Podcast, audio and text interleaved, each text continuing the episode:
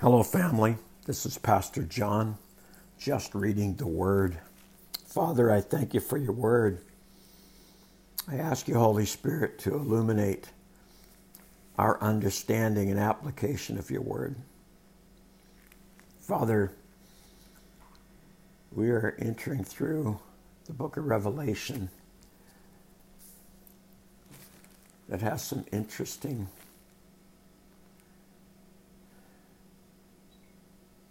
undescribable events. And I ask that you give us peace and understanding in Jesus' name. Amen. Revelation chapter 14. Then I saw the Lamb standing on Mount Zion, and with him were 144,000 who had his name and his Father's name written on their foreheads. And I heard a sound from heaven like the roar of mighty ocean waves, or the rolling of loud thunder. It was like the sound of many harpists playing together. This great choir sang a wonderful new song in front of the throne of God and before the four living beings and the 24 elders. No one could learn this song except the 144,000 who had been redeemed from the earth. They have kept themselves as pure as virgins, following the Lamb wherever he goes. They have been purchased from among the people on earth as a special offering to God and to the Lamb. They have told no lies. They are without blame. And I saw another angel flying through the sky, carrying the eternal good news to proclaim to the people who belong to this world, to every nation, tribe, language, and people. "Fear God," he shouted. "Give glory to him, for the time has come when he will sit as judge. Worship him who made the heavens, the earth, the sea, and all the springs of water."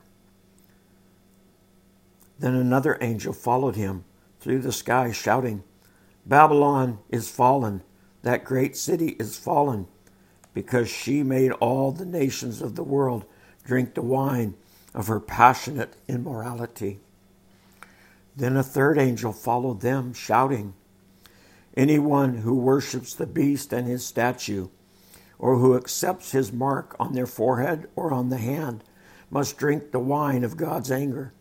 It has been poured full strength into God's cup of wrath, and they will be tormented with fire and burning sulfur in the presence of the holy angel and the Lamb.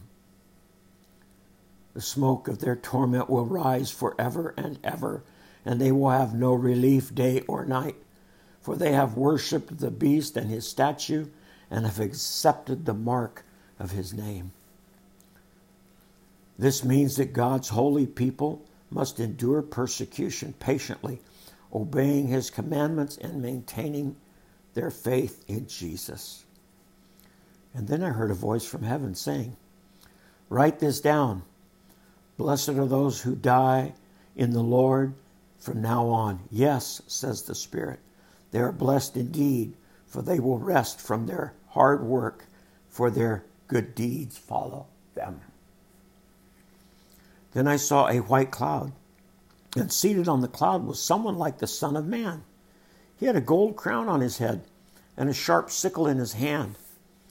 Then another angel came from the temple and shouted to the one sitting on the cloud, "Swing the sickle, for the time of harvest has come. The crop on earth is ripe."